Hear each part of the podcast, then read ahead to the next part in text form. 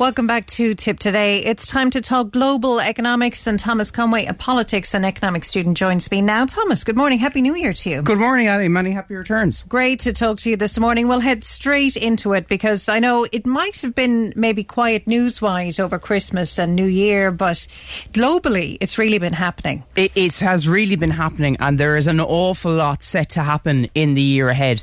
From an African perspective, a number of big things happening, the most significant of which is probably the Nigerian presidential election. So that's due to take place in February, and it's it's worth reminding people Nigeria is the largest economy on the African continent. It's also the most populous country, home to over 211 million people.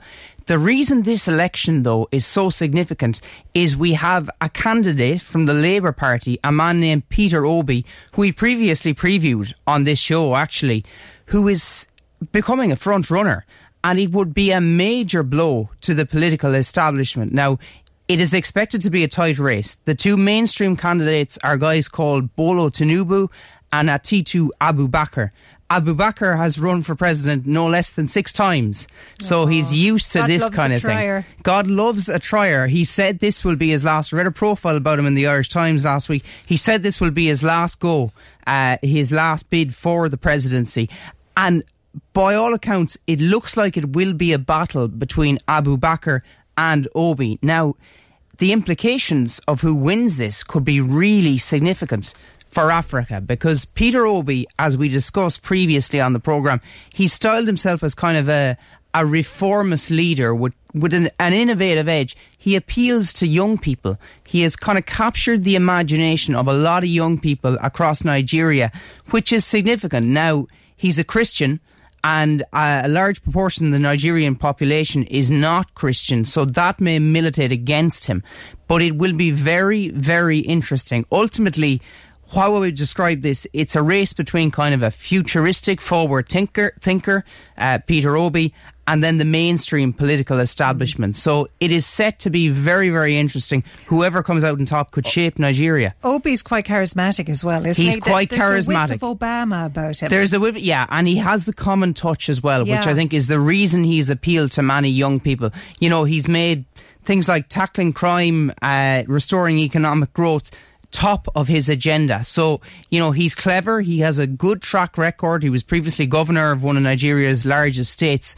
He has a good track record, and it will be very interesting to see. He might make a good president. Yeah, it, it's it's going to be a tight, and probably the next few weeks of it will probably get quite dirty. And It will. It will. Inevitably, these Yeah. campaigns do turn, and there are lots of dirty tricks used. But I mean, the eyes of the world will be looking at Nigeria because, as I said, Africa's wealthiest country, Africa's most populous country, and Africa really is a continent on the rise.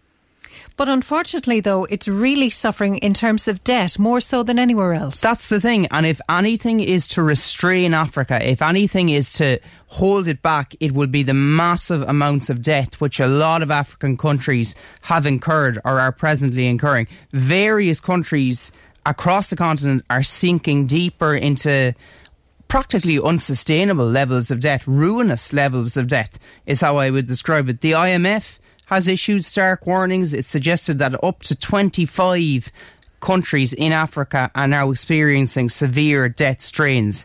Now, it is said comprehensive debt relief and restructuring programs are badly needed, but people will obviously ask the question, you know, who is this debt to, or who, to whom Yeah. does the money? And a lot of it is to China. China has invested huge amounts of money in Africa, but as a result, a lot of countries are now beholden to it. So we see countries like, you know, America and China, we'll talk about them in a second, are the two major superpowers. They're trying to increase their influence over countries in Asia and Africa. And a lot of the African countries have taken money and infrastructural investment from China, but they now are kind of in a debt trap with them. So it's very interesting it could well restrain a lot of them. And if, if nothing is done to resolve the situation, it's probably just going to deteriorate further. So it's what a concern. could China do to recoup that? Well, there there are lots of things, but I mean, it has its influence. We see with the war in Ukraine, a lot of African countries haven't been on the side of the West. They've remained ostensibly neutral hmm. in the war in Ukraine. in the broader geopolitical battle between the US and China, China is banking on these countries' support uh, against the US. So that is that is kind of the payback, if you like. It's it's almost a quid pro quo, quid pro quo, uh, if if you if you were to look at it that way. Hmm. To um, Asia now, we were talking about China, and it will be a big year for Xi Jinping. Big year for Xi Jinping. Now, 2022 was also a big year for Xi Jinping, but it was not really a good year. Yeah. Now he consolidated his grip on power. He secured he secured another term at the Communist Party Congress back in October. He's due to be ratified for another term as president earlier th- early this year. But there is no mistaking it. His zero COVID policy has been an absolute disaster. And getting worse every day. And getting worse. And we see as China now tries to reopen, radically reopen and shift its stance, we see the implications of that. Italy has imposed a ban on, on Chinese visitors. Certain other countries may do the same. The low immunity to the virus across China as a result of that zero COVID policy is going to wreak havoc and it's going to it's going to tar diplomatic relations with China. But we also have to remember the effects on the Chinese economy. It has an ailing property market. Economic growth has effectively stagnated. Policymakers are scrambling to to invent and come up with new measures to try and uh, try and restore or precipitate economic growth. And then you have the added dynamic of China's relationship with Russia, which is very, very interesting because I think myself, Xi Jinping quietly disapproves of Vladimir Putin's invasion. Really? Not so much the invasion itself, how it's gone, how it has been so disastrous for Russian forces on the ground. We see so many of them killed in that attack over the weekend. I think China is probably uncomfortable. I've said this before in the programme. It sees Russia as useful, a potentially useful asset, but not indispensable. So, in other words, it can dispose with it um, if it sees fit. So that's very interesting. And the final issue Taiwan? with China, Taiwan. This is the major issue, and it, it is a serious bone of contention between the West more broadly and China. Will China make a move on Taiwan? Probably unlikely, certainly unlikely this year. In the near future, perhaps. Now, the US has said it will defend China militarily, so that brings up the prospect of uh, some kind of military conflagration between the two. So, very interesting to see what happens there. Keep an eye on it.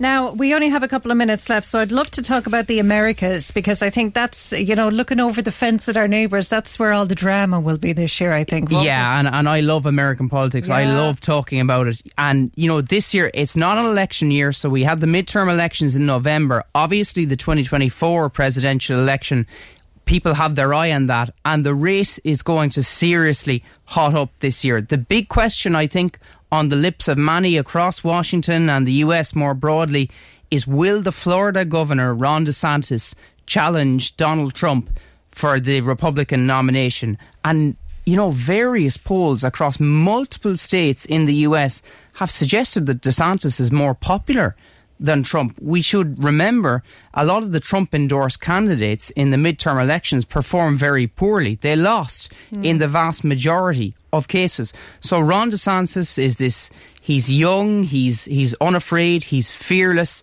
you know, has a good record as governor of Florida, performed well during Hurricane Ian earlier this year. He is going to at some stage make a bid for the presidency. The only question is could he sit this one out maybe? How do you think he would perform in terms of international diplomacy? Do you think he's up to that task? Well, that is that is the major question, you see, and, and he is untested at that because he's been governor of Florida. You know, he's focused on internal issues. He uh, he was a House representative. He was in the House of Representatives previously, but he will come under scrutiny for his foreign policy stances. That is really where the challenge lies for Ron DeSantis. Can he convince the American audience more broadly uh, to tackle the major outstanding issues? Because, you know, you look back at Trump's record and it's kind of. It's funny in a way because a lot of the policies Joe Biden has implemented are almost continuation on a foreign policy, from a foreign policy perspective is almost a continuation of President Trump. You know, he has remained yeah. hard on China. He's actually challenged Europe in terms of economic and domestic policy. Now, he's done it in a very different way, a, much more diplomatic and friendly way than previously. But that will certainly be a challenge for Ron DeSantis.